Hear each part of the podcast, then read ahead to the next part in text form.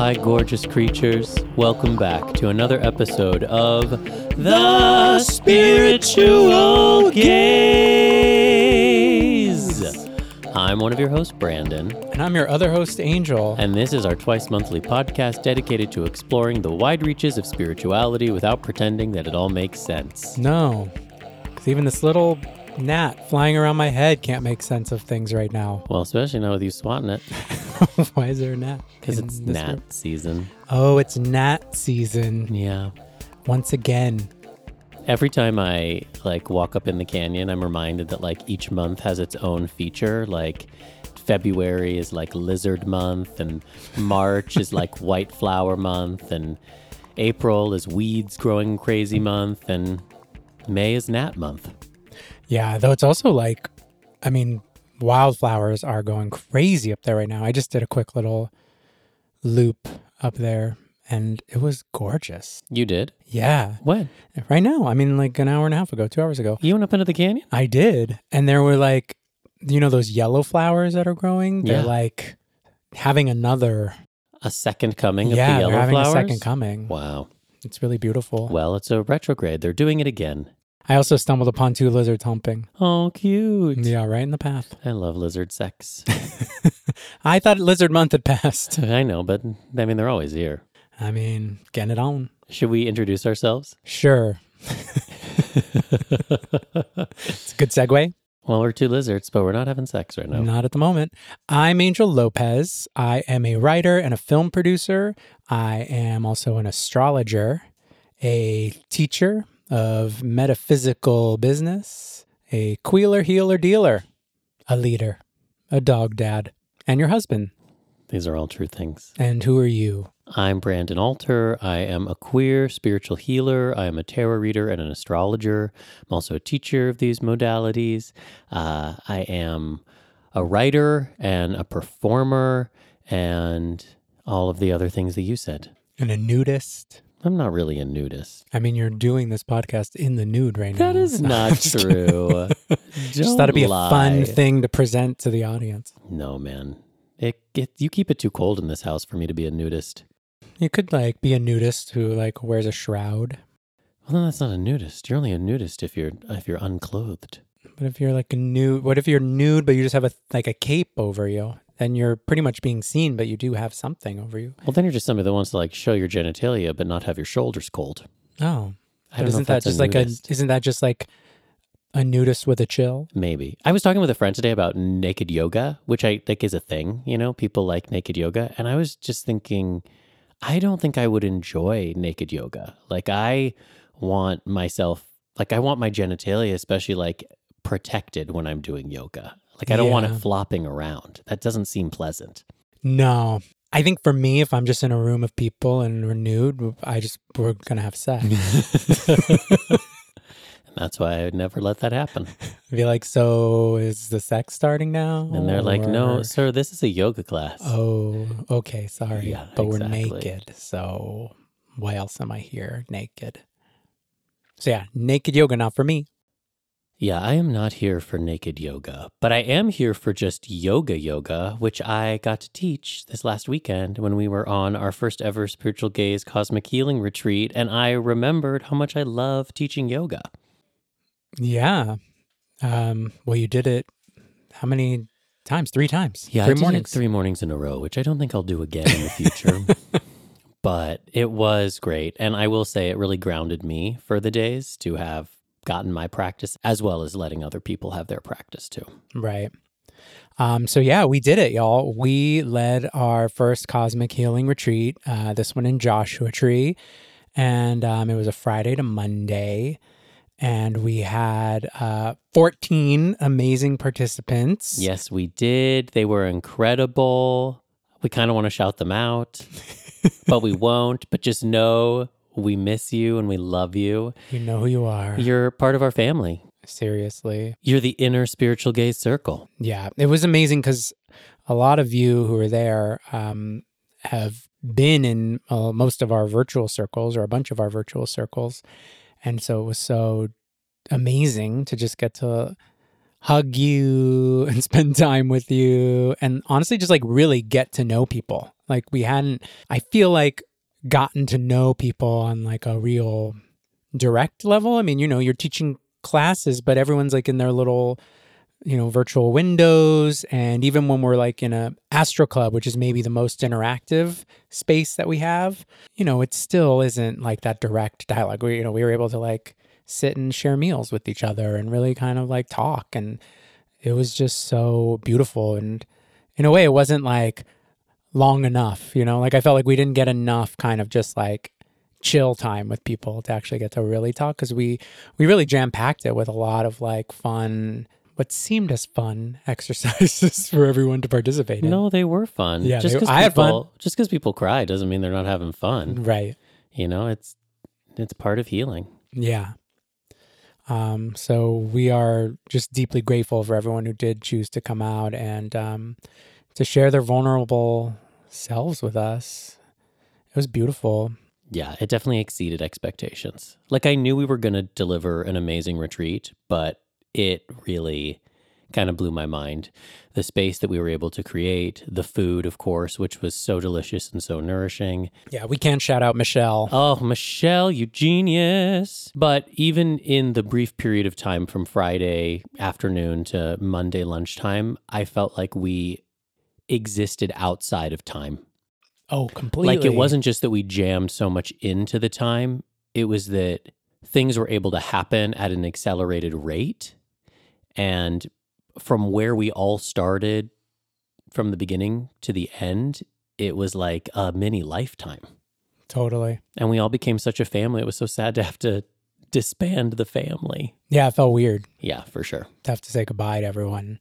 And you know, my Aquarius ass just loves communal living. So it just made me so happy to like wake up in the morning and pour myself a cup of coffee and just like see people and be chatting in the kitchen. And yes, I full on caffeine relapsed the whole weekend and I don't regret it. I'm actually still on my caffeine relapse right now. So I got to pull it. I got to pull it back. It takes time. I know. It's not easy. But uh, no, I, you know, as someone who was not interested in a communal living lifestyle, I, uh, I also did really enjoy it. Like I did just kind of waking up and enjoy waking up and seeing people and being like, hey, what's up? And I think if anything, I just really missed deep connection with people. I don't feel like I get that a lot of the time with even my friends. And so to have this expedited closeness with some just amazing folks, it um yeah, it was really profound. Do you have one great lesson or memory to Hmm. share? I mean, I have so many great lessons and so many great memories, but I think the one that is the most visceral is when we were leading that first breath work because we've been hosting these virtual breathwork circles for like two years now. And with the exception of a couple of one on one clients, I haven't been able to hold space for in person breath work. And so to get to come back into that space and to get to do it with you and to be able to like look at you and look at everybody and just like I just felt like they were like my like sweet little babies, like all my sweet children that were like showing up with their courageous, brave hearts and willing to transform and be vulnerable and laugh and to also just watch how the energy moves in the space. Um, it was just so thrilling for me and it was such a reminder. So I think that's my that's my memory. And you? Um, yeah, I think, well, that was pretty amazing. Um, just getting to do breath work in person with everyone was, I don't know, it felt like a coming home in a way. Yeah, totally.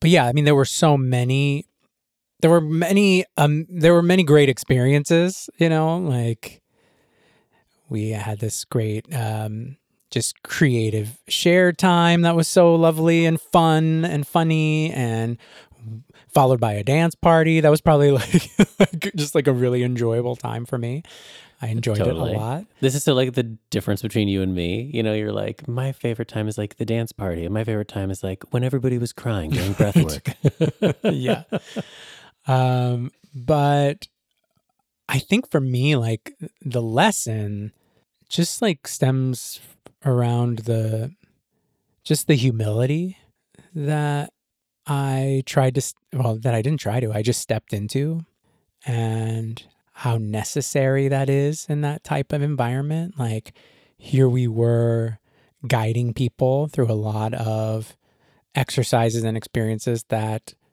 did create like really emotional responses and recognizing the responsibility that we had to hold that space like it was it felt like i had no choice but to just be really humble in how i approached that. And yeah and just how much uh i needed to be like in right relationship with everyone and their needs and uh, I was really proud of myself that I was able to do that, to be honest. Um, I felt like I was able to be present for everyone in their own specific ways and for myself. Like, I showed up for myself in a really great way, too, I feel like, for the most part. Yeah, you did. You really I think everyone did. Yeah, for sure. I think everyone who came out, whether it was conscious or unconscious, came out wanting to embody like the next step in their evolution, including the two of us. Yeah. And yeah, it is really humble making to do this sort of work. I took a spirit trip right before the retreat to get some advice. And one of the biggest pieces of advice I got from the spirits was like, you are not here to meddle or like enforce your will or to try to like guide people along. Like, not even guide. Like, your job is just to like hold the space. And literally, they said, sit in the heat and let them eat. And I think they meant that in like multiple ways, but it was like all I was there to do was just be the calm and let everything else happen. Yeah. Sometimes things did get uncomfortable, which is what happens in healing spaces. And I think it was our job to like be comfortable in the uncomfortable stuff Yeah. so that other people could transform as they needed to. totally. But I totally felt I was like, yeah, we're like fucking built to do this shit for sure. yeah, it felt uh, it was uh, both effortful and effortless. so, um, so yeah, I I really enjoyed it. I look forward to doing more. We may have another in the fall. We're uh, working on that currently, but we'll definitely do another one in Joshua Tree next year For sure. sure. Yeah, the plan is to like do May in Joshua Tree from here on out. And then in the fall, who knows what we might be cooking. Yeah. So, um, so But we'll she'll see. be the first to know.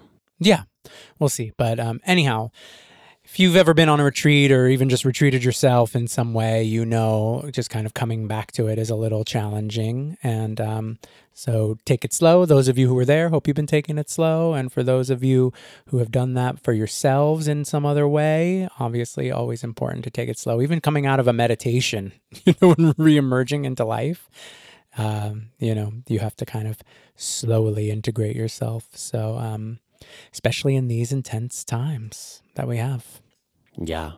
And speaking of intense times, our deep dive today is going to be all about Jupiter and Aries because that's a really big astrological shift that just happened and it only happens every 12 years or so. So we just wanted to really do our due diligence and explore what those cosmic energies are. But before that, I think it's time for this episode's Dose of Reality.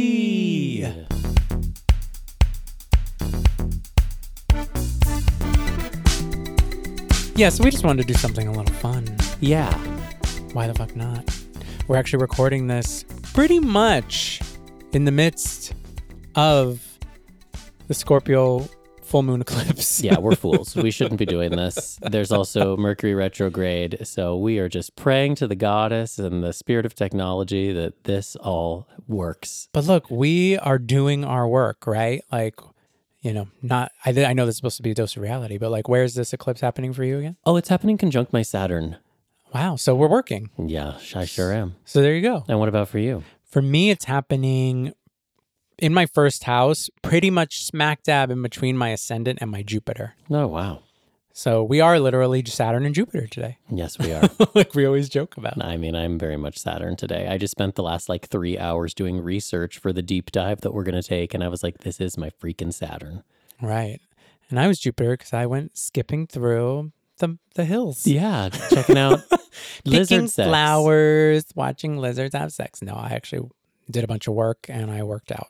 In any event, a dose of reality. Dose of reality. Let's just, I mean, the ladies of Beverly Hills are back, led by, I mean, the supreme Capricorn queen, Kyle Richards. Kyle Richards, season 12. I mean, it's unbelievable. I mean, she is here to stay. And she has really made this franchise work for her. I mean, honestly, good for her. Yeah, no, I agree. Like, we all thought uh, LVP was going to be like the supreme diva. Yeah. And Kyle's, No, she's the warhorse. yeah. And we all thought that uh, LVP was the sniper from the side.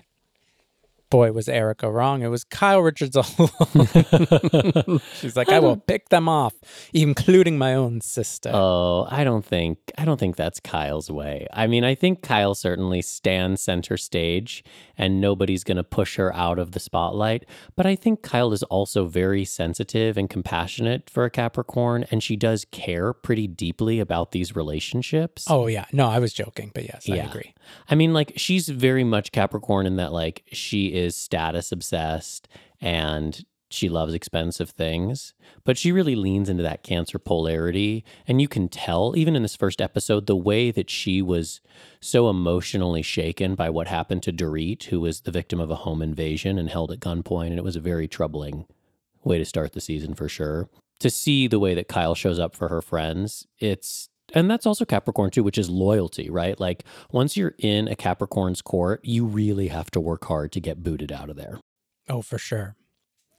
Now, speaking of the whole Dorit fiasco, a lot of the Housewives Twitter sphere was going crazy about the whole was it stage situation? I definitely don't think it was, but there was a lot of talk too around the fact that she then like went to film a scene that night for her show. Just people really like questioning that. What do you what do you think of that? Wait, the fact that she went over to Kyle's house the same day that this that that that it happened? Yeah, like literally the the evening it happened and was like reunited with her husband like for the show. I mean, look, I think that was real. I think you could tell. Like, Goddess loved Dorit, but she's not a great actress. She really showed the heart of somebody who is in shock from a significant trauma. At least that was my thought. And she also knows that she's a real housewife of Beverly Hills. And this is like the number one thing she has going for her. So she's going to show up and she's going to do her job. And she knows that part of her job is to be vulnerable and let people into her life. For sure. But I also think she was in shock. So I think it just made sense for her to go and do that. Honestly, like after a trauma like that, I understand that the last thing you want to do is like be alone. To go and be with your friends and be on camera, like it almost distracts you, even though all you're doing is talking about it. Like I can understand why she was like, no, I'm just going to keep moving forwards to try to not give it power over her. yeah, or even just as an avoidance mechanism. Like totally. I think a lot of people experience some sort of trauma and immediate they're like, I just want to go back to work. You know, like they're like, yeah, they're like, I could sit at home or I could like go back to work and just dive in. Now, I don't think that's necessarily the best, but again, everyone's different. So who am I to judge how Yeah. people respond? But um, But also, like, you're damned if you do and you're damned if you don't, right? Like, if you don't show up and film these scenes, then you're accused of like not revealing your life and being like withholding. And then if you do show up, you're being accused of like faking stuff. It's very strange. Like, there was no way for Dorit to win that one. No, I mean, I think eventually she was going to film. I saw why people thought it was odd that she did it literally less than 24 hours from the experience. I understood that. But but again, I also understand why she was compelled to do it. I don't know how I would respond in that situation. Well, I think if you're used to living your life on camera, as PK and Dorit obviously are, then I don't think it's that big of a jump to just keep living your life on camera, whether it's the highs or the lows. Would you really want to live your life on camera? No, I would not want to live my life on camera. Oh, okay. Did I say I did? No, well, we've always joked about having a spiritual gaze reality show. Well, yeah, I'd love to have a spiritual gaze reality show, but it would be like a self-help spiritual gaze reality show, like where we like help people better their lives through, you know, body, mind, heart, and soul practices. And there's like little snippets of our life, but it's not a show that's like about our day-to-day life. So we get to control it a little bit more. I'd be But okay they- with that. But they could be following us into like our transition into a nudist lifestyle. Which is fine because I look great nude on camera. So that could be interesting. Yeah, totally. Um, it's like Naked and Afraid meets Queer Eye. Oh my goddess. Please do not put that out in the universe, okay? that is not happening. I do not want to be naked on camera. Um, all right, so that's going on. Um, it, we as we're recording this, there's only been one episode, but we are But what an episode it was. I mean, it wasn't the like fun, frothy Beverly Hills that we're used to. Like it started like pretty heavy and full of pathos. I mean, literally it starts with like the ring footage yeah, from the break-in. but we're gonna get a crazy season for sure. Yeah, it's gonna be great. And our kind of secret, not so secret favorite unscripted show is back, The Circle. The fucking circle, everybody. It's an addiction, y'all. I can't get enough of it. Brandon was like shouting to me, like, does it come back like Wednesdays at like mid no Tuesdays at midnight? I was like, because I was like, it comes out on Wednesdays, but is that Tuesdays at midnight? I was like, I am not watching that show on a Tuesday at midnight. Well, then, you know, catch up because I will be. I gotta know what happens. Like, is it Mama Carol or is it All right, no spoilers Okay, here. sorry, no, no spoilers. spoilers. Just get into the circle, everybody. You will just eat it like candy. And spoiler alert: the Spice Girls show up. Well, two of the Spice Girls. You've got Emma Bunton and Mel B. that and- happens very early on. I mean, it's so fun, and it really is such an interesting meditation on social media, what makes connection real, vulnerability, and the game called life. Yeah, it's essentially just this social media experiment where people are projecting, you know, versions of themselves through profiles with with other people. They're all living in this like what looks like a hotel, and um, they're all interacting with each other, but not an actual person. Right. So you don't know who's a catfish. Yeah, some people are catfishing as other, you know, created profiles, and then some people are playing as themselves, and it, it and they're all, of course, trying to win money. But it is, it's really addicting. Yeah, it's a great show. Yeah, It's really well made and it's just so easy. yeah. And I love it. I know. There's still the other like ones from like Brazil. Oh, yeah. aren't there other countries? Oh yeah, it? France and all over the place. Didn't we? Weren't we told the Brazil one was worth a watch? I mean, I would watch them all. it feels so fast paced though. That's a lot of reading in Portuguese. Yeah. Well, you get the subtitles. so no, but I gotta- know. But I just Portuguese moves fast. it does. That's true. That could be strenuous. But it's so funny. Like whenever I open like our spiritual circles, you know, like I talk about like opening the circle for breath work or for the spirit world circle or when we open the circle for the retreat. And now I just can't help but also think Think about of the circle. The circle. Yeah. It's so stupid. I always think too of just like how it is like, you know, like a zodiac wheel. You know, I'm always thinking of the circle in that regard. And I wish they would do some sort of astrological version of it. I just, I don't know what that is, but even if you just like had 12 people in there, each representing a sign and how that would work, I think that would be really interesting. Yeah, that'd be amazing. To me, it feels like the wheel of fortune as Mm, well. yeah. Because the circle just keeps spinning. That circle, she never stops. No, she don't.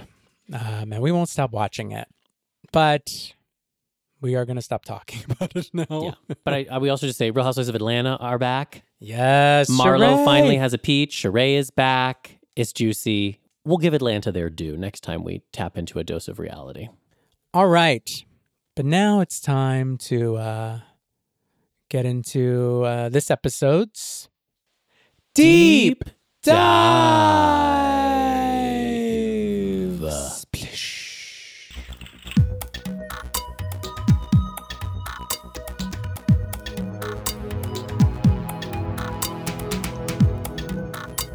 All right, kitty cats. So we have a very educational episode here because we want to help you understand what is the true nature of Jupiter in Aries.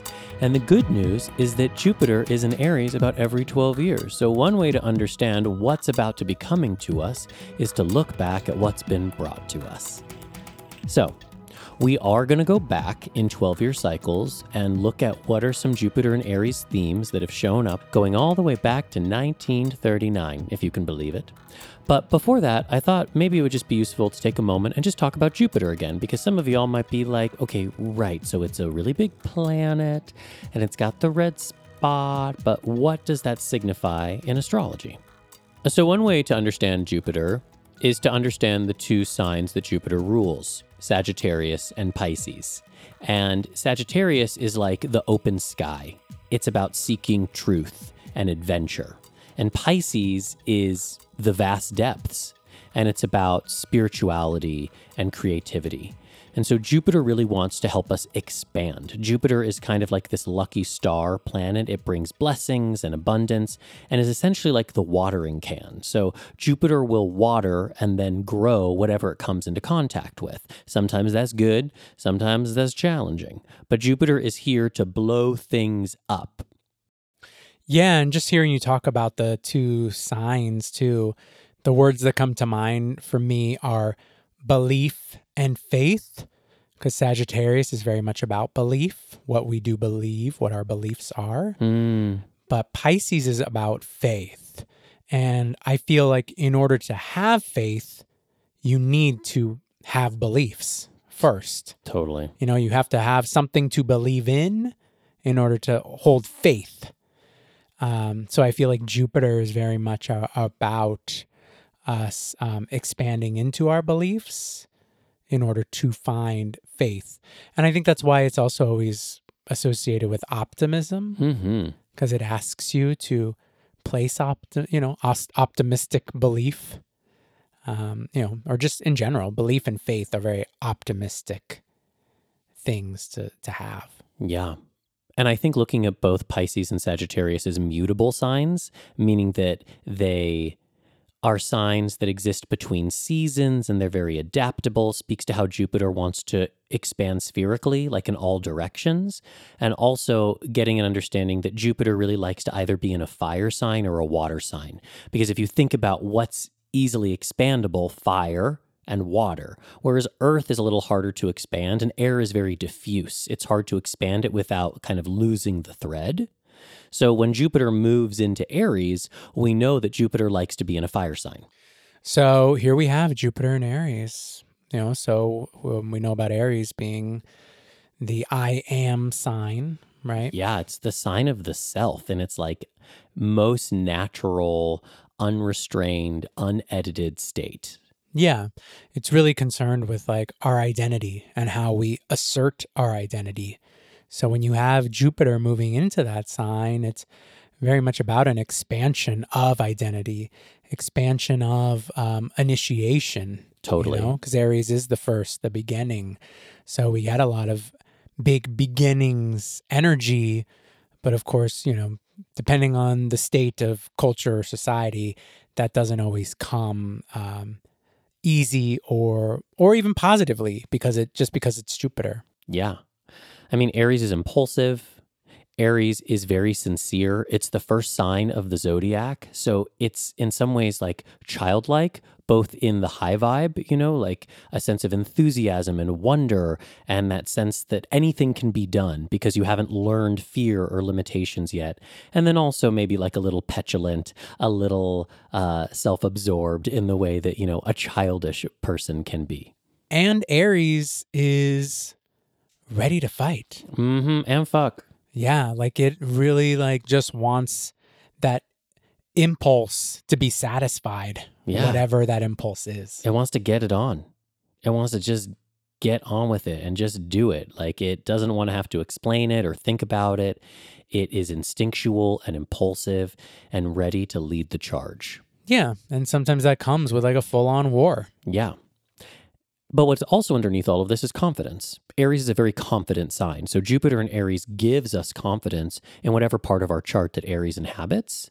And so even if you've been feeling a little doubtful of late with Jupiter and Pisces, which can be a little wallow in our feelings. Jupiter in Aries gives you the self assurance that you need to start making some moves and getting things done. Yeah. And I think we can see that just in our society. COVID still exists. We're still wearing our masks in places. But you can see how a lot of people are just wanting to like get on with it. Yeah.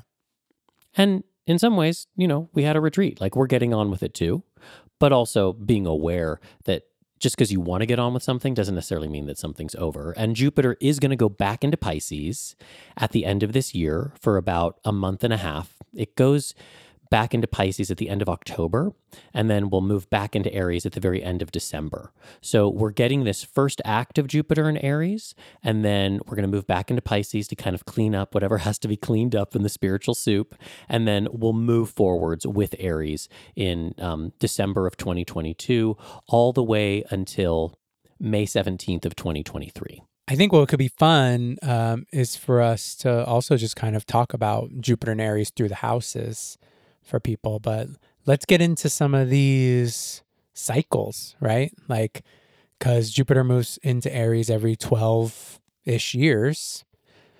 So every 12 years, we can kind of track back um, through history and get a sense of how it was expressing.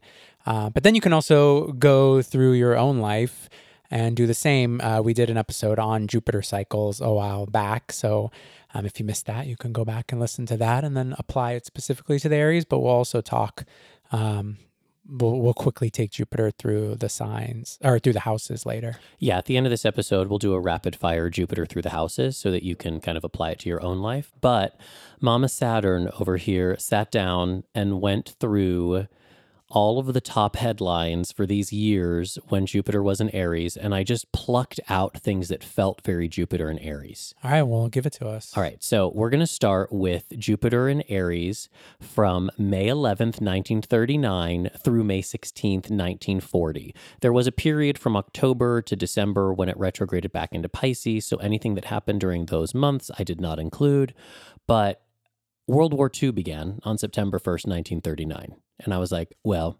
that's pretty on the nose, Oh, yeah. right? It's it's a world war, it's a big war, and you know, Aries is ruled by Mars, which is the warrior planet.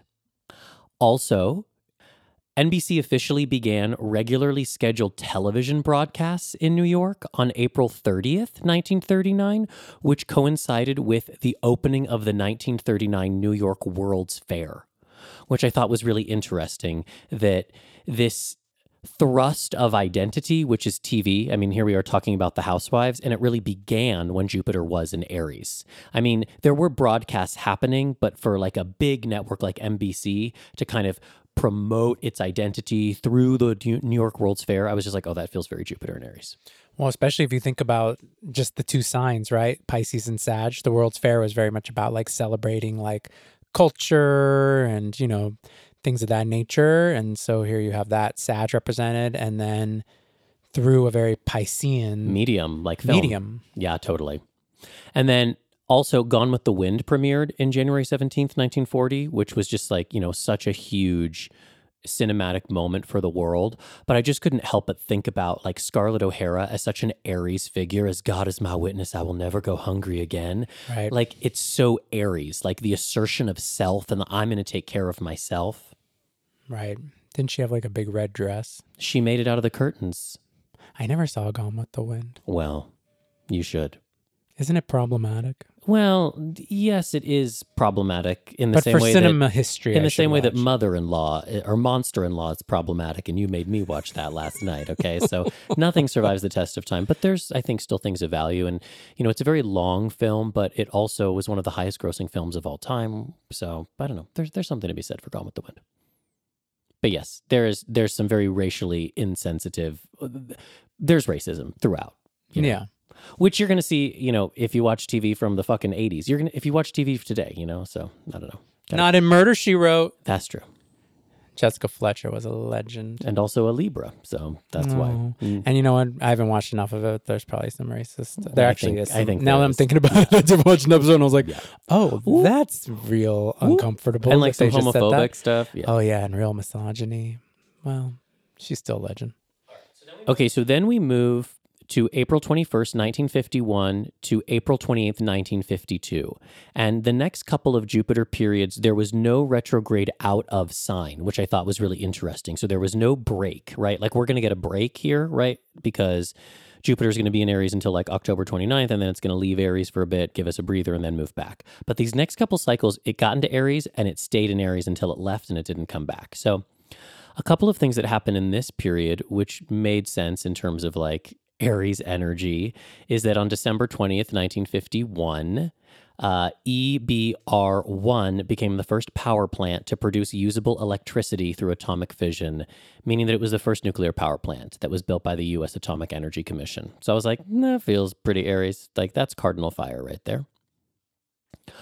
Also, going back to the television uh, thread, that in June of 1951, CBS made history by presenting an hour long program that was in color for the very first time. Mm. So I was like, oh, wow, that's very Jupiter and Aries. Like all of a sudden, the world is in color. So people got to see Lucille Ball's hair was actually red after hearing about it being red for so long.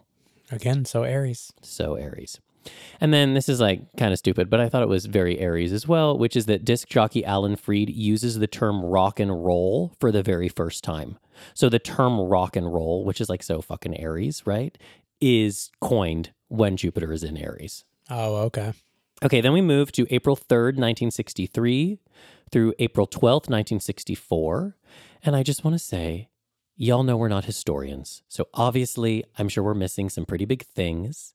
But as I went through the headlines, these were the things that I pulled out. So if you can think of things that happened in these timelines that feel very Jupiter and Aries, please let us know. However, the Kennedy assassination, that was during Jupiter and Aries. And I saw that and I went, that feels very Jupiter and Aries because Aries is also guns and and weapons. Yeah. So, and it was the first time that we had a president assassinated on On television. yeah. So, pretty pretty intense. And again like identity, you know, like he was such a beloved president and was kind of like the identity of the country based on his own personal identity. Also an actor too, right? So again going back to this television theme. Kennedy was an actor? I think he was an actor. Oh, that I don't know. Yeah. I mean like he like I don't think was very successful, but I think he started doing some was doing some acting. Oh, wow. I could be wrong. People are maybe screaming at the radio. That I don't know. Moving on. See, this is Aries, confident but maybe not fully informed. Right. exactly. Um, and also, so you know, also when I was looking through headlines, I was looking for a lot of like firsts because Aries is first. So I was like, okay, when Jupiter's in Aries, we're going to see a lot of things for the first time. So we saw that zip codes were introduced for the very first time during this period. Oh. Can you believe that there weren't zip codes before 1963? So did somebody have the zip code one? I don't know if that's true. Um, They're all like Los Angeles, California, one. maybe. But again, if we're thinking about asserting personal identity, a zip code does that. Yeah. because you have all of this land and then you figure out okay well this is this this is the, you know, it's all about zoning Right. so then we move forwards another 12 years to march 18th 1975 through march 26th 1976 again didn't leave aries once it got in so we have the end of the vietnam war so i thought that was interesting just to notice that jupiter and aries can begin wars and also end them Mm-hmm. Going back to television, it was October 11th, 1975, when Saturday Night Live premiered for the very first time. So that's interesting to think of Saturday Night Live as a Jupiter and Aries creation Which makes sense because you think about it being like, um, built around a star. Well, no, I was actually gonna. Well, it wasn't really. Was it built? It wasn't built around a star. Well, in the sense that, like, every episode you have like a star come in Oh, and be right. the host, Sorry. which Yes, feels very. Aries. totally. But I was gonna say too, like it being live, it being like in the impulse of the moment. Oh, that's also very true. And being like very topical because it happens every week, which is very Aries. Yeah, totally. Um, also, the Steadicam was introduced for the first time, which I thought was interesting. Just again, like going back to like film and cinema and TV. I read Steadicam and I was like, that feels a little bit more like Taurus energy because it's steady. But at the end of the day, it's still like a film, and it was Jupiter and, and Aries. And it was moving. You know, the Steadicam was able to just kind That's of like true. move almost like a person. You know, like through a space. Totally. Uh, two assassination attempts on Gerald Ford. So again, just kind of like continuing this theme of violence that can sometimes show up. Pol Pot and the Khmer Rouge take over Cambodia. So then we move forwards again, March 2nd, 1987 through March 8th, 1988. I remember it well. Do you? No. Okay. So in Baltimore, the first heart lung transplant takes place. Wow. That was pretty amazing. Um, another theme that we'll start tracking more and more now is about protest energy, which feels very Aries, um, like fighting for personal rights, and sometimes that being violent. So on June 11th, there were violent protests that um, kind of rocked South Korea, but these protests actually in turn led to their adopting of a direct presidential election system. So that's pretty major. Yeah. But even you can tie that back to the previous one of the end of the Vietnam War, which was heavily, I think, insp- you know, involved with protests and such. Yeah, hundred percent. Um, but the Vietnam War lasted like 20 years. So I was like trying to, you know, like I was Googling like big protests during these years to try to find them. And sometimes they showed up within the time frame and sometimes they didn't. Right. So I really wanted to like just acknowledge the ones that show up when Jupiter is in Aries. And it does seem that for the most part, it is about like personal rights. Um, so in this case, right, it was, it was in South Korea, like the personal rights that we're also experiencing in this current moment against like not feeling like you have power agency over your own life. Mm-hmm. So until you get to be in a democracy, you feel like if I don't get to vote for who's calling the shots, I don't have power myself. So I thought that was really interesting. Yeah. Um, two men become the first hot air balloon travelers to cross the Atlantic Ocean, July 3rd. Were they sleeping together? Maybe, maybe they were. Good for them. I just thought it was fun that The Locomotion by Kylie Minogue was released in Jupiter and Aries. Because again, it's just like about movement, you know? yeah. So it feels very Aries to me. I Um, remember that well. Okay, see, there you go. I think I still have the 45. Do you? I think so. I Oh, think it's in the living room. after this. Uh, and you know, Aries is all about you know fighting and fucking. So the fact that the first condom advertisement was shown on British television during during Jupiter and Aries seemed resonant to me. Mm-hmm. Really important in like a more global sphere that I found was that during Jupiter and Aries, Ronald Reagan, who we're not huge fans of here on the Spiritual Gaze podcast, but uh, Ronald Reagan did visit West Berlin, and it was the famous speech where he said, Mr. Gorbachev, tear down this wall. Now, the wall did not fall during Jupiter and Aries, it actually fell during Jupiter and Cancer, opposed Saturn Neptune conjunction in Capricorn, which is wild. I had to look up that chart, and it was wild. So just know. But it began in this Okay, and then the last thing that I thought was interesting, just because Aries is also like sperm energy, fertilizing an egg, coming into creation. So there was this very famous trial that went this whole Jupiter and Aries period. It started and it concluded while Jupiter was still in Aries. It was called the Baby M surrogacy trial. So there was a baby born through surrogacy by Mary Beth Whitehead, and she was the surrogate. William Stern and his wife found Whitehead through a newspaper ad and Whitehead, the surrogate, would be inseminated with Stern's sperm, bring the pregnancy to term, and relinquish her parental rights in favor of Stern's wife, Elizabeth. And she initially did relinquish her rights, Aries, and then days later changed her mind and she kidnapped the baby. Yeah, the surrogate kidnapped the baby back. So then the Sterns sued to become the baby's legal parents. So basically, it went back and forth because initially the surrogate, who was the actual rightful mother, it was her egg, was given custody, and then it went to family court, and they actually gave it to um, Stern and gave Whitehead visitation rights. Messy, and I'm not uh, a legal expert here, but I did think this was interesting, just considering everything that's happening with Roe versus Wade being overturned, and just uh, these questions around birth and parentship and the legality of all of that feels very Jupiter and Aries for some reason. Yeah. I remember it being like a TV miniseries when I was younger. Oh, really? Yeah. Oh, that sounds like about fun baby M. to watch. Okay. So then we move to February 12th, 1999 through February 14th, 2000 with a with a break from June 28th, 1999 to October 23rd, 1999. And sometimes you literally look to the day that the planet ingresses into the sign to give you an understanding of what's going to happen. And I could not believe when I Googled what happened on the day that Jupiter went into Aries on February 12th, 1999. That was the day the five week impeachment trial of Bill Clinton came to an end. Which I just thought was so interesting because that impeachment trial was also very much informed by sex and sexuality Right. and the sperm on the dress and you know it's like it's all that sort of stuff. Well, and Aries is sperm, so that's why I keep bringing it up. Angel's making really gross faces. Just keep saying sperm. Um, well, if you're ever wondering what is Aries energy, it's the sperm hurtling forwards to fertilize the egg, and then it's Taurus. Yes. Taurus is that fertilization. Right. All right. Also, uh, Backstreet Boys Millennium came out on May 18th, which I thought was very Jupiter and Aries. Do you have any- I want it that way. Do you think they were talking why. about sperm? Maybe. It's a lot of sperms. Um, also, a lot of things were announced in this Jupiter and Aries cycle. Bluetooth was announced, the initial release of Napster and MySpace. Apple releases the first iBook. Oh wow. George W. Bush announced his intention to seek the Republican Party's nomination for the President of the United States. A lot of things happening, getting set in motion for larger cycles to come. And Y2K, which was very Aries. Like we all freaked out about something that didn't happen, right? So, like, we all had the confidence something was going to happen and it didn't.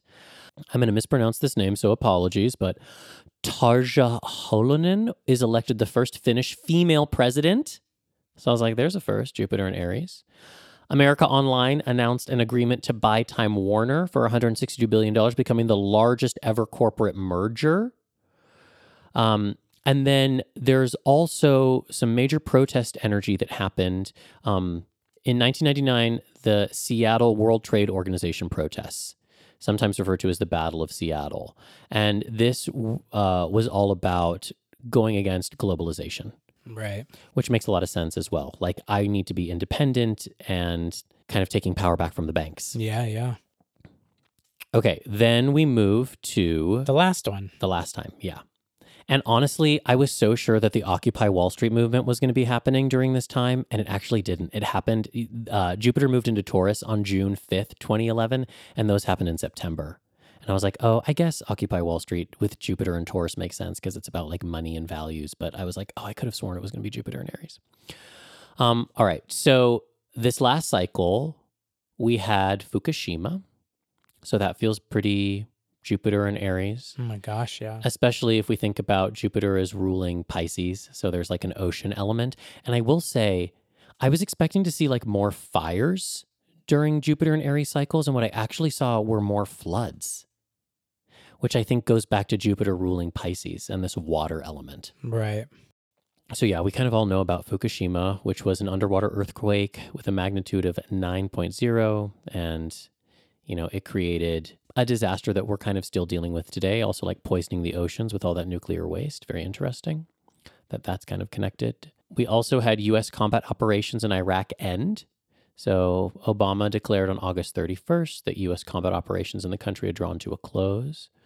But most interesting to me, looking through a Jupiter and Aries lens, was the Arab Spring. Yeah. And the so many uprisings. so many uprisings. Now, they actually started when Jupiter was in Pisces. So the first uprising of the Arab Spring was December 17th, and Jupiter wouldn't go into Aries until January 22nd. But on January 25th was the Egyptian Revolution, and there were 2 million people in Cairo's Tahrir Square. And this toppled Mubarak's presidency. And the causes for this revolution were police brutality, food price rises, low wages, things we are literally grappling with today, right now. Yeah, in America. Yeah. Um, and then also something that felt very Jupiter and Aries and Angel, I know you'll like this. Lady Gaga's Born This Way was released, right. which, you know, Lady Gaga is an Aries, Yeah. and Born This Way feels like a very Jupiter and Aries anthem. Oh my gosh, completely. And it really was like an anthem of the moment. It was everywhere. So here we are now in our latest cycle, May 10th, 2022 through October 29th, and then again December 21st through May 17th, 2023. I thought it was really interesting, just like this past weekend, that we had all of these pro choice protests happening, over 300 of them, which feels very Jupiter and Aries, people taking to the streets. I also just looked at some of the top headlines for May 11th, because Jupiter didn't go into Aries until like later in the day on May 10th. So I figured, okay, like let's wake up the full, the first full day. And here's some of the headlines that I pulled. Fed confronts why it may have acted too slowly on inflation. I mean, we know inflation is a very Pisces attribute, especially with Jupiter, Neptune. Um, they kind of create hype, which is really what inflation is. And so I thought somebody accusing somebody of acting too slowly feels very Aries. Like you're moving too slow, buddy. Uh, cases of unruly passengers on airplanes are soaring. I mean, Aries love to fight. So I was like, yep, that tracks. Uh, FDA authorizes the Pfizer BioNTech vaccine for children 12 to 15. This also felt very Jupiter and Aries because Aries rules children in a lot of ways because it's the first sign of the zodiac. But then also, um, you know, just like tracking Jupiter as optimism and expansion and new solutions to problems. Mm-hmm. So, and we know that the Jupiter Saturn conjunction was what brought us the vaccine back when that happened in December of 2020. Yeah. So I just thought those were very Jupiter and Aries headlines on the first day of Jupiter and Aries. I mean, I think we can expect to see some more revolution like energy, some more protest like energy. Yeah. Oh, but you know what I was going to say? I didn't write this down, but I remember reading it was that George Michael's Faith was the number one song the year Oh. that Jupiter was in Aries back in the 80s. Well, there you go. And you were talking about Jupiter as being faith. yeah. Oh, I'm going to listen to that. Such a good album. Ideally, we'll have some fucking great anthem come out Yeah, here's hoping. during this time. I'm Yeah. looking at you, Gogs. It ain't hold my hand. I mean, it's a great song. I'm I'm enjoying it. I'm enjoying it, but it's it's not the anthem for the times. But no. I'm expecting one. I'm, Yeah. I'm, I'm here for it. Um, other top songs going back to the like 90s period when Jupiter was in Aries, Hit Me Baby One More Time Mm. and Believe by Cher. Oh, there you go. Do you Faith believe and in belief. life after love, Look at right? that. Oh my god, how funny! Faith and belief. I know that's so wild. There you go. Yeah. All right. Well, somebody needs to record a song called "Faith and Believe." Faith and believe. Believe in faith. That's not a good song title. Faith and belief. The new hit song. All right, let's do a rapid fire Jupiter through the houses. So here's what you want to do you want to look at your birth chart and you want to find out where is Aries because that's where Jupiter is going to be starting to move through. It's only going to get up to eight degrees and then it's going to back off. And then we'll go through the last 22 degrees, you know, at the end of this year and into early next year. But this is the house that Jupiter wants to grow for you, assert some optimism, some confidence. It's a place where you can really start to shine and take up space. So yeah, so if you have Jupiter moving through your first house, it's very much an expansion of identity, of who you are, of the things that define me, you know? Like I am this and seeing it expand. So using this as a time to really commit to, you know, the identifiers of your life. And this is me personally. And I'm certainly feeling that coming out as non binary and exploring how I want to present in the world with my gender expression. This feels very Jupiter in the first house. So there you go. All right, Jupiter in the second. your values, your money, your resources. It's a time when you might find yourself super busy, making money, getting down to work. It's also a time when you might want to be spending as well. So watch that, you know, what's coming in is more than what's going out. Right. Jupiter in the third is an expansion of ideas, of communication, of opinions. So you may find yourself really opinionated about things, but it's also an expansion of mentality. So it's a really important time to be aware of your mentality because if you've been living with an old mentality for too long, it's only going to grow bigger. Yeah, and people that are born with Jupiter in the third house generally are pretty prolific in terms of like their writing or their speaking or their communication. So it's a time for you to really start to like put pen to paper or put, you know, voice to what's been in your head for a long time. In the fourth house, Jupiter wants to expand your past, your home, your family. So, this is really about the roots of your soul. And this is a hidden Jupiter to some extent uh, because it's happening where not a lot of people can see it in the public eye. And so, you might find that with Jupiter in this house, you want to expand the hidden and the unseen. You want to expand your time at home or with loved ones or family. And that's a beautiful place to be. You might just want a bigger house too, or a bigger space. So it's a good time to do it. Uh, with Jupiter in the fifth, an expansion of creativity. So, really just dive into any um, creative pursuits that you have.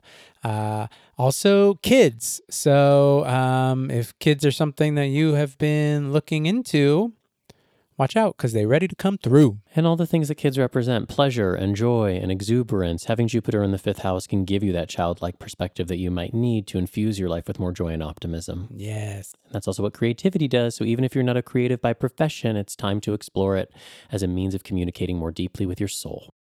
Through the sixth. Your work, honey. It's time for your work to expand. It's time to get busy again. And this is the work that you do every day. It's also connected to your body and your habits. And so, Jupiter in the sixth is time to really get disciplined with what you're eating and how you're moving your body and how you're organizing the day to day aspects of your life. And then Jupiter in the seventh is an expansion of your relationships. So, really being able to uh, connect with folks in a bigger way, um, finding new relationships coming into your life that really reflect your identity now and who you want to be now. Yeah, especially with Aries as the ruler of your seventh house, it's about asserting yourself in your relationships and making sure that you're finding yourself in one on one relationships, intimate, sexual, and otherwise, with teachers and students and bosses and friends that really allow you to assert your authenticity. Yeah, some sexy people. Speaking of sexy people, then you have Jupiter in the eighth, which is an expansion of all the things we're not supposed to talk about. So, your sex life, your bank account, your therapy bills. Yeah, the eighth house is where we hide the skeletons in our closet. And so when Jupiter's there, it really wants to take them out into the light so that you can grow through them. So important for you to start to like own your shadow and your shame if you're working with Jupiter and Aries in the eighth house. Exactly. In the ninth house, it's all about being a leader in your education, in your beliefs, in your philosophies. It's also about travel. I mean, Jupiter and Aries wants us to take trips, wants us to go places and have new experiences and then worry about how we're going to pay for it later. So in the ninth house, just be aware that that's something you're going to feel compelled to do. Yeah. As well as just like, you know, taking courses and things that you're interested in. You know, it's all about education and and learning. So allow yourself to take part in anything that helps to expand yourself. Jupiter in the 10th house is all about the most public sector of your life. So, this is career, this is legacy, this is you on the world stage. So, if Jupiter is moving through your 10th house, you better take advantage of it, honey, and get yourself out there because this is a time for you to be recognized. And then Jupiter in the 11th also just amplifies even more of that because it puts you out into the public space in a bigger way. You know, wants you to be a part of new groups and organizations and, you know, even like connecting with friends more. Um, but it's really just like there to help amplify uh, your place in the world. Yeah, and in communities as well. So if you have Aries moving through the 11th house with Jupiter there, then this might be about like being a community organizer or a leader or being the person that's visible, speaking up for the communities or the unspoken groups. And then in the 12th house, Jupiter is expanding the invisible, expanding the spiritual, the dreams and the past lives and the karma and the poetry and everything that is ephemeral and exotic and numinous. So that's your assignment for the next, you know, year or so as Jupiter moves through Aries. Take a moment and look at your chart, but then also look back 12 years, look back 24 years, and notice what was happening in your personal life that's showing up for you again. Yeah. So that's some Jupiter and Aries business for you. Let us know how it resonates. Now it's time for our tarot card of the episode. Let's get into it and get you all some wisdom. All right, so just take a moment and connect to the cards by listening into the sound of them being shuffled.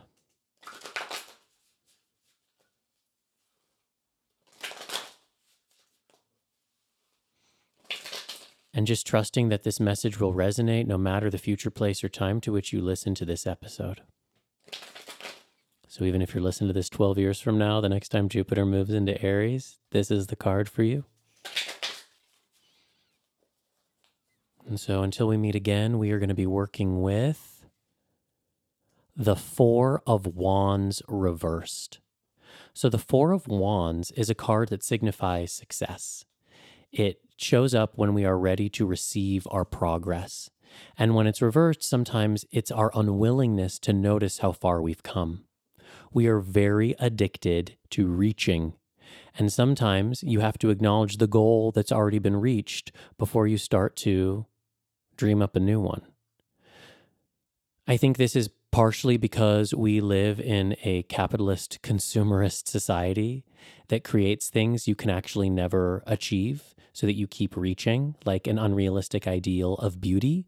And the only way you can get there is if you buy these things. But even if you buy those things, you're never going to get there because it doesn't exist. So I think it's important that we understand the things that we really do want to reach for, we're reaching within for. What does your soul want? What does your heart want? And what has your soul and your heart already achieved? In so many ways, we've achieved a lot. Even if it's just you feel more grounded, you feel more connected to your intuition, these are things that deserve a moment to celebrate. I also just want to say that the Four of Wands suggests an energetic foundation, a way in which your energy can move out into the world and back into your body in ways that are nourishing and sustainable. And the reversal might be that you are overextending yourself to some degree. So watch that with this Jupiter and Aries energy, there is the tendency to like write a check that you can't cash, you know, to bite off more than you can chew, to run a marathon when you really only can run a half marathon. So just make sure that you are not overextending yourself energetically. And if you do have a lot on your plate and it all does need to get done, then pay attention to the daily things you can do to maintain your energy. What gives you energy and what takes it away.